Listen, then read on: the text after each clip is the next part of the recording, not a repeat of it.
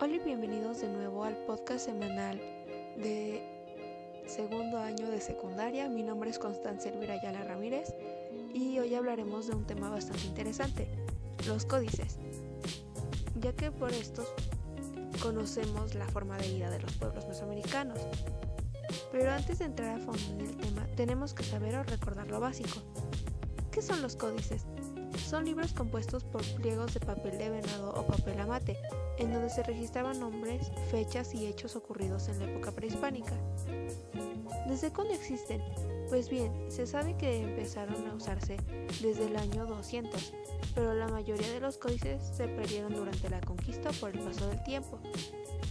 Algunos arqueólogos pues han encontrado algunos códices muy antiguos, pero no pueden abrir porque se terminan rompiendo, se terminan volviendo polvo.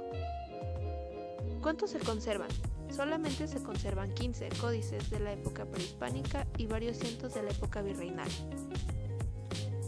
Pues bien, después de dar un pequeño resumen de qué son, voy a contarles de lo que llegan a contener, en dónde se encuentran y de la importancia de los códices. Lo primero es que se llegan a clasificar en cuatro grupos.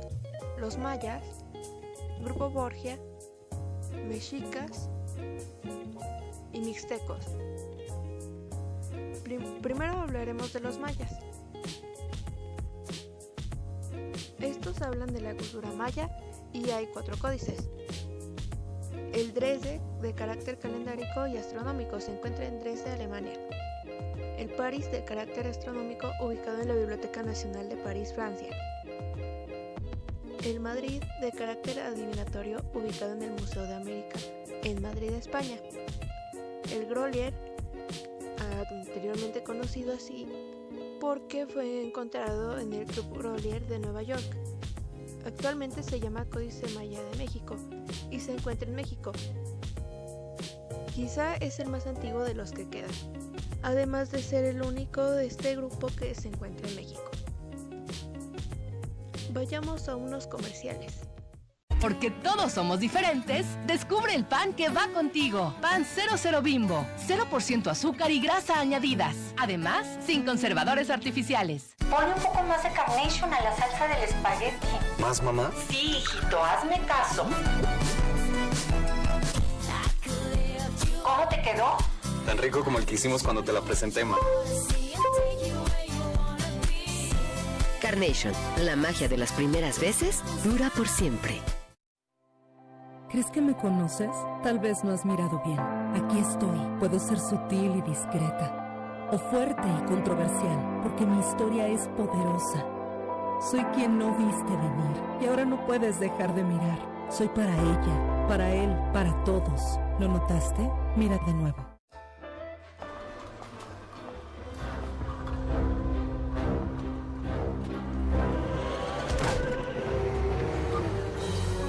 Para el dolor de cabeza antes que el dolor te pare a ti con Sedalmerc Mag.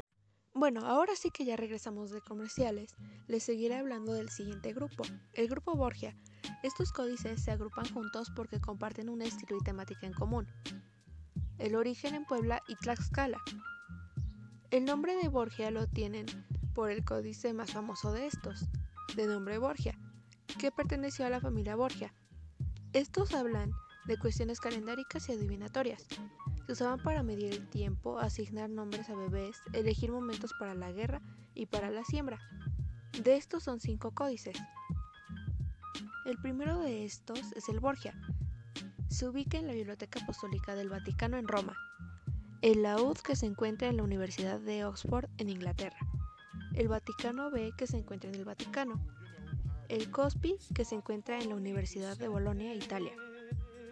El Tonalamat de los Pochecas se encuentra en el Museo de Liverpool, Inglaterra. El siguiente grupo, Mexicas.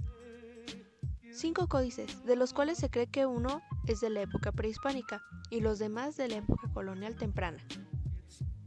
Iniciamos con el Códice Borbónico. Este contiene un calendario ritual de 260 días para la adivinación. Este se encuentra en la Biblioteca Nacional de Francia en París. El Tonalamat Aubin. También contiene un calendario sagrado de 260 días. Este está ubicado en el Museo Nacional de Antropología de México. La tira de peregrinación. En este se habla de la migración de los aztecas desde su salida de Aztlán. Algunos creen que es la copia de uno netamente prehispánico. También se encuentra en México. Matrícula de tributos. Aquí se habla de los tributos de las provincias sometidas al poderío mexica. Tenían que pagar, que tenían que pagar. Este está ubicado también en el Museo Nacional de Antropología de México. El Códice Mendocino, elaborado en papel europeo, fue encargado por el primer virrey de Nueva España, Antonio de Mendoza. Es por eso su nombre. Conquistas y habla sobre las conquistas de varios tlatoanis, tributos y cuestiones de la vida cotidiana mexica. Se encuentra en Inglaterra. Pasamos al siguiente grupo, los mixtecos. Aquí se habla de cuestiones de rituales, míticas y de algunos gobernantes de la mixteca oaxaqueña. El Becker 1. Arrancando con de uno del que hablaremos más adelante, que es el Códice Colombino. De aquí arrancaron ese y pues ya se formó otro. En este habla de la vida del gobernante Ocho Venado, Garra de Jaguar. Se encuentra en el Museo de Etnología de Viena en Austria. El Vindobonensis habla de cuestiones genealógicos y calendáricas de la zona mixteca. También se encuentra en Viena en la Biblioteca Nacional. El Worsley habla de cuestiones históricas y genealógicas. Se encuentra en la Universidad de Oxford en Inglaterra. El Nuttall habla de la vida también de Ocho Venado y cuestiones rituales. Se encuentra ubicado en Londres en el Museo Británico. El colombino habla de Ocho Jaguar y pues es el que se había hablado de Becker 1. Una de sus hojas estaba dentro de este y se encuentra en el Museo Nacional de Antropología de México, entre otros más.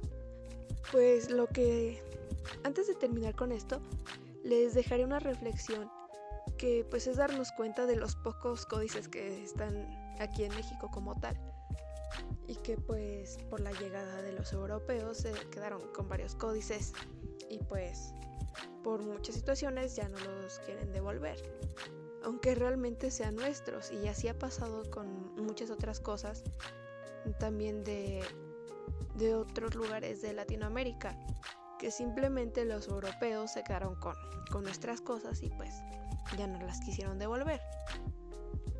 Pero aún así yo siento que este tema de los códices es muy interesante, pero como decía al inicio, pues como tal ya los códices muy, antiguos ya no los podemos encontrar, porque pues ya están destrozados o pues como tal ya no hay un vestigio de ellos, porque hasta entre ellos mismos, entre los mismos pueblos, terminaban quemando o deshaciéndose de, los códices para borrar la historia y crear una nueva donde pues ese pueblo fuera como el vencedor o el único. Además de eso, yo siento que sería muy interesante que se hubieran conservado porque podríamos conocer, pues desde un inicio y desde mucho antes, podríamos conocer sobre la vida que tuvieron las personas de esa época y realmente qué era lo que hacían, por qué lo hacían y hasta cómo tenían algunos conocimientos. Bueno, pues ya después de esto, nada más me queda agradecerles. Y este es mi podcast, espero que les haya gustado. Y se despide su servidora Constanza Elvira Ayala Ramírez. Muchas gracias.